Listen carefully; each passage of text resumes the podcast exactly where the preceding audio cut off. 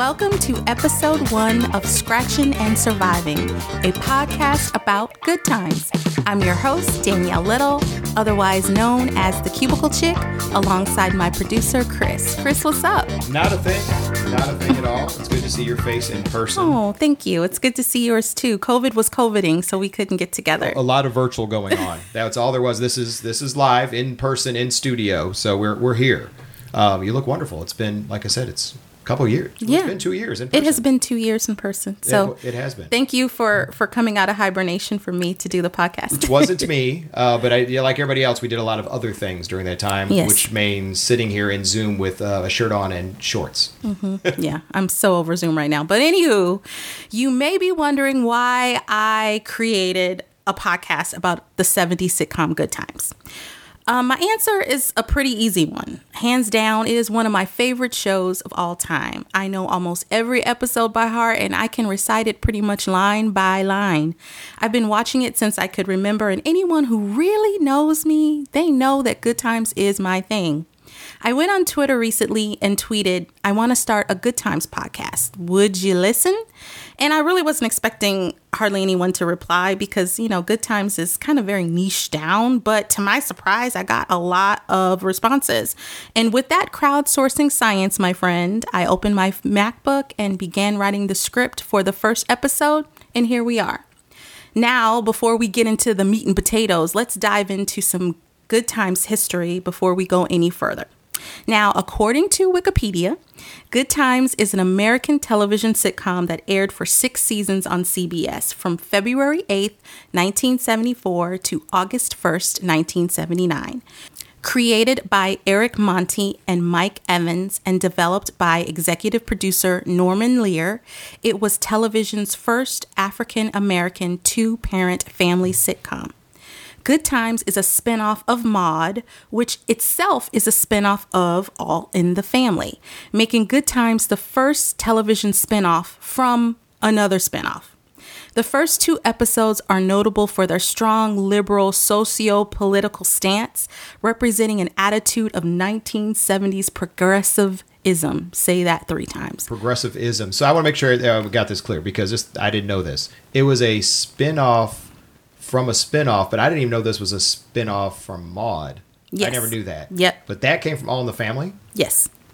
Okay, that's that's a lot to follow the tree. it's it's a lot and we'll the longer we go hopefully with this this uh, podcast the more we'll get into the meat and potatoes of the behind the scenes Okay. but i'm just giving you some some That's quick yeah wild. some quick knowledge uh, florida and james evans and their three children live at 921 north gilbert avenue apartment 17c in a public housing project in a poor black neighborhood in inner city chicago the project is unnamed on the show, but it is implicitly the infamous Cabrini Green homes shown in the opening and closing credits.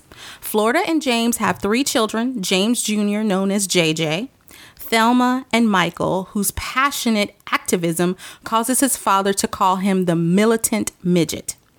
Episodes of Good Times deal with characters' attempts to overcome poverty, living in a high rise project building in Chicago. James Evans often works at least two jobs, mostly manual labor such as dishwasher, construction labor, etc. And though he is often unemployed, he's a proud man who will not accept charity. He sometimes hustles money playing pool, although his wife, Florida, disapproves of this. Now, Good Times has been in rerun syndication for years, starting in the early 80s. It can currently be seen now on TV One and Get TV and streaming on Peacock and Amazon Prime. So if you want to watch along with me, those are the places that you can see it. And I can't really tell you why I love this show, Chris. I mean, it isn't the best written or the funniest of its era, right? But the acting, sometimes, especially at the beginning with the kids, is pretty terrible too. Um, and it's not what you would consider must see TV, but it's something about it that makes me like warm and fuzzy when I watch. It's like putting on a well worn blanket, one that isn't the prettiest or the nicest, but it makes you feel good when you place it over you. This is how I feel about Good Times. Its memorable theme song may be one of the reasons Good Times is so beloved. The gospel styled song was composed by Dave Grusin with lyrics by Alan and Marilyn Bergman. It was sung by Jim Gilstrap and Motown singer Blinky Williams, with a gospel choir providing background vocals. The lyrics to the theme song are notorious for being hard to discern. Notably, the line hanging in a chow line is really hanging in a jiving, but people sing it wrong all the time. I know I've sang it wrong from time to time. Um, so, Chris, let me ask you: Are you, were you, and are you a Good Times fan? Well, I was. I I didn't even know it was streaming still first in other places, so that's new. I mean, I have Prime and stuff. I didn't know it was there.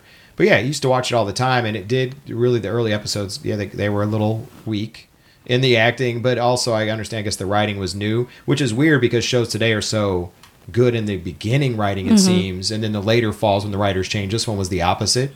Uh, but i didn't know uh, well a lot of things you said already i didn't know. And i don't want to spoil later stuff so everyone knows i haven't read ahead so i don't know what she's going to talk about. But there's a lot of questions i have already about the show. But so the lyrics how many things you think you were saying wrong in the lyrics I think I was singing the whole thing The whole wrong. thing? Like, especially when I was younger. Like, I had no idea what what a lot of these we make everything up uh, temporary uh, layoffs. I think I thought he was saying temporary payoffs. Like I didn't know an easy credit ripoffs. I thought she was saying I don't know what I thought she was saying, but uh, you know, you live and learn, and then you just watch a gazillion times like me, and then you you kind of know you you learn the right Yeah, lyrics. uh, yeah. I, okay. I'm so now you want me to go look up some of the lyrics? Yeah, and we'll do that later. Yeah, We'll do that to it, later. but I'm, I'm, now you got me c- concerned. I've been saying the wrong stuff all the time. Probably, but it's all good. We all we've all done it.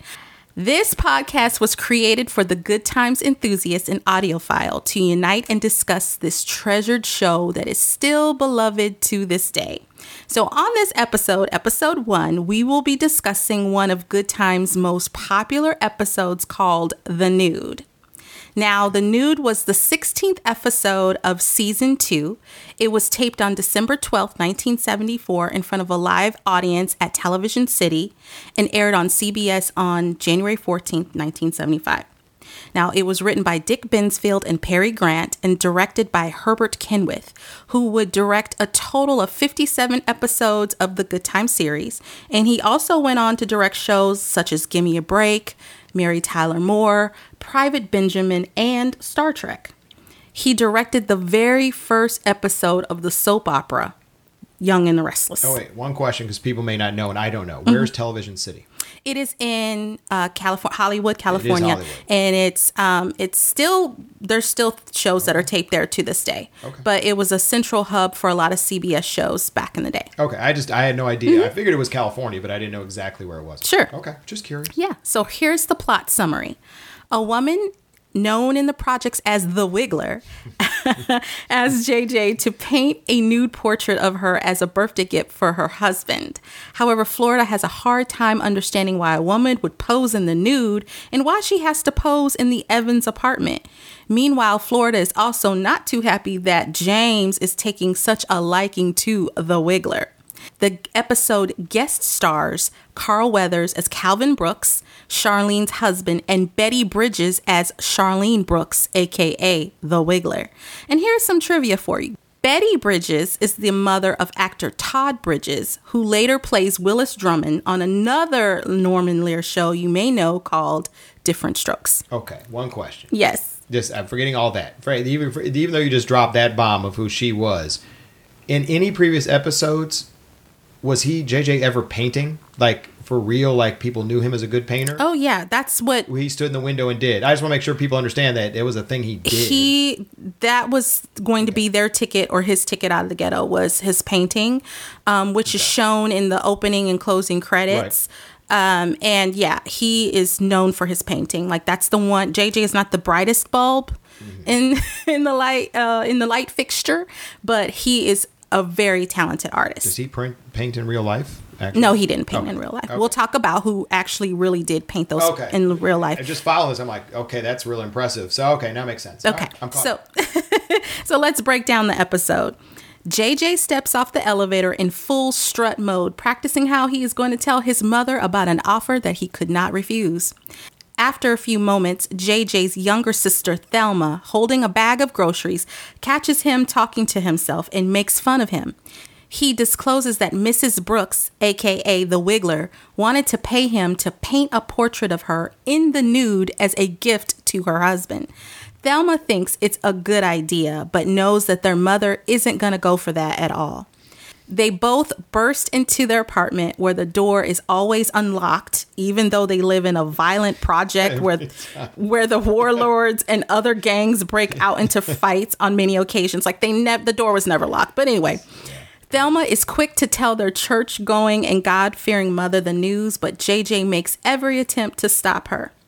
I just want to give her the bare facts, Thelma exclaims. Thelma, will you shift your lips into park? JJ interrupts.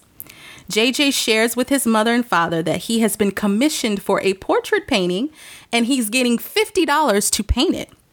With an adjustment for inflation, $50 in 1975 is worth about $275 today.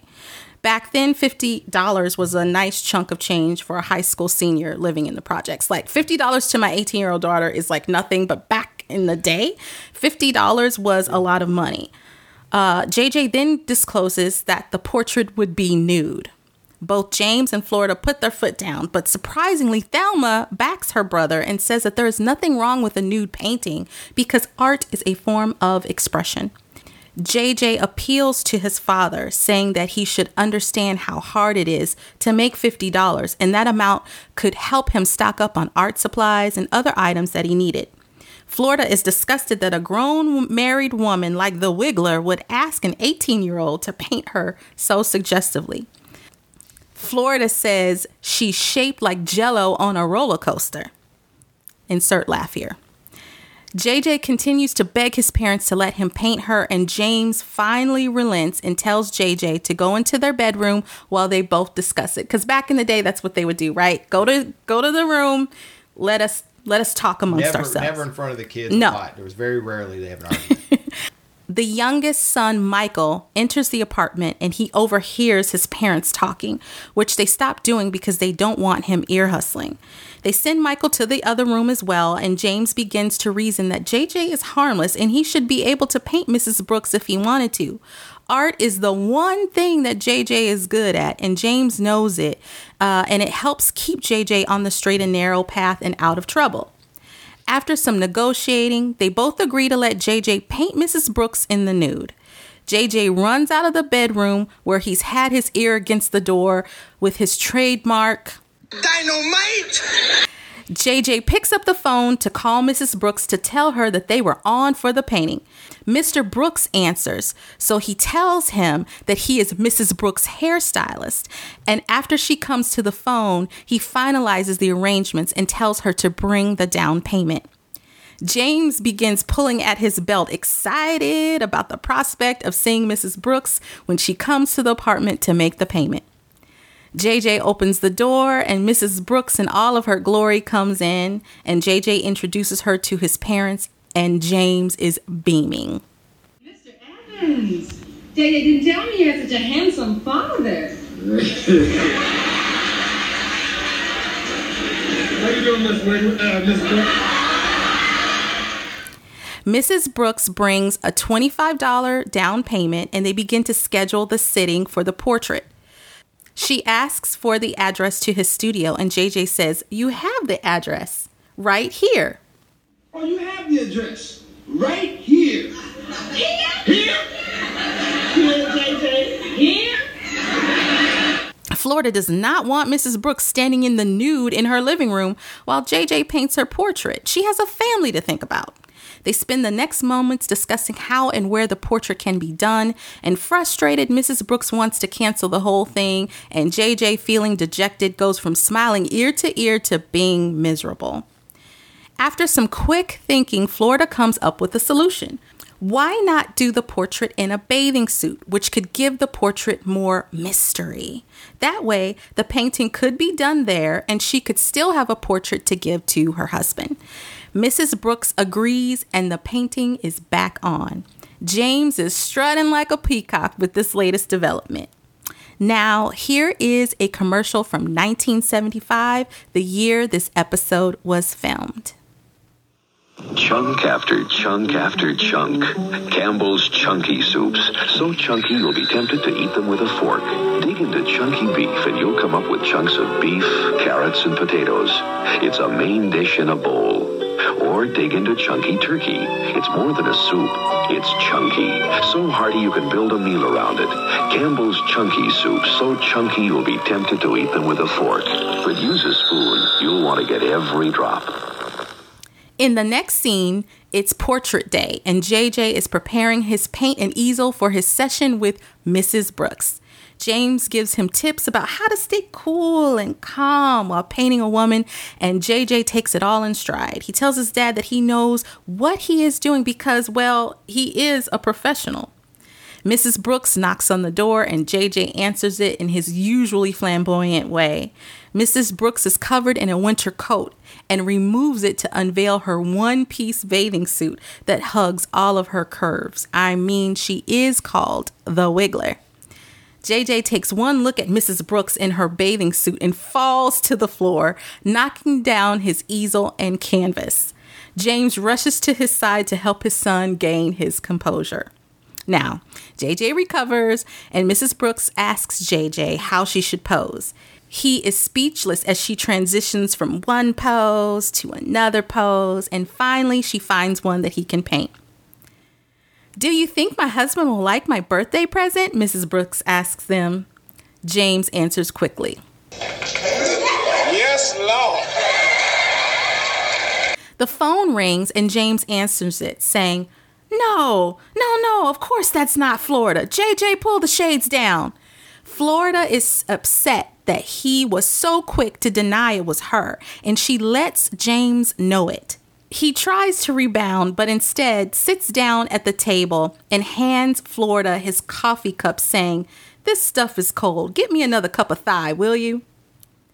In the next scene, JJ and the Wiggler are wrapping up their session, and JJ goes to the bedroom to grab some more paint to finish. It appears that Florida and James are no longer at home. When JJ exits, Mrs. Brooks puts on her coat and attempts to take a sneak peek at the painting, but there's a knock at the door. She goes to open it and in barges her husband Calvin, who has tracked her down. He instantly thinks that she is messing around and having an affair. JJ comes out of the bedroom and says, Well, let's get at it.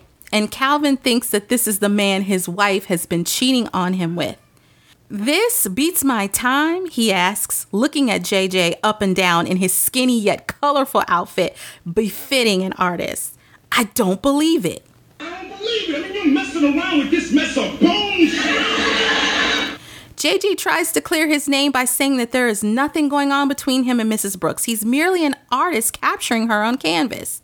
Calvin begins grabbing JJ by his painting duds, and JJ attempts to flee by running towards the door. James and Florida both enter as Calvin prepares to handle JJ.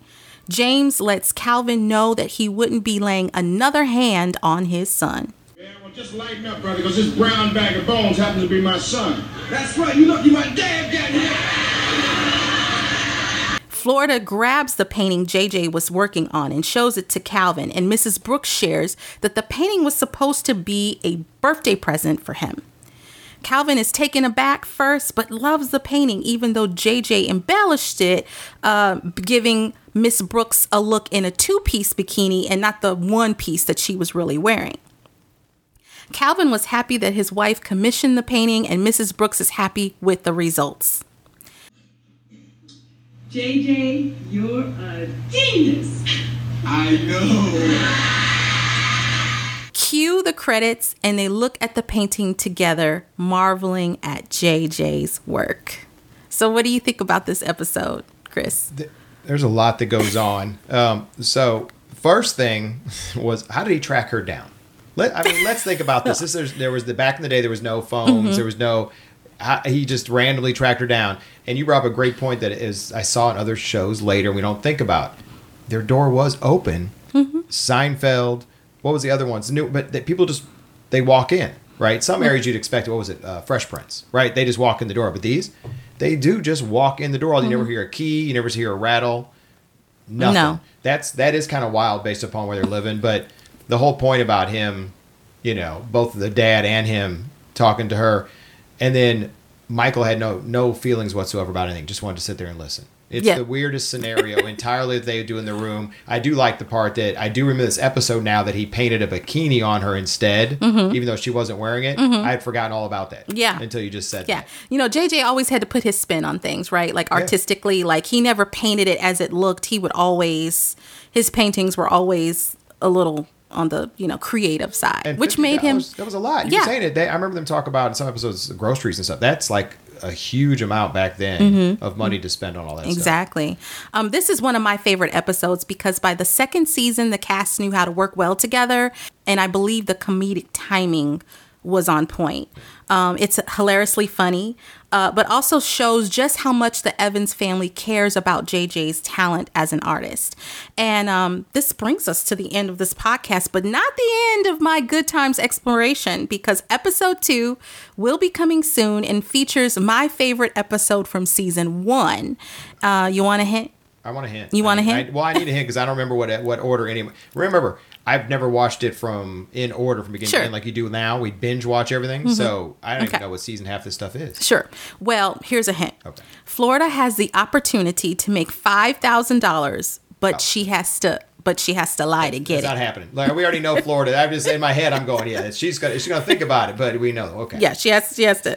So, um, I have a question for you guys. Which Good Times episode would you like me to discuss on a future podcast? Let me know. Tweet me at the Cubicle Chick.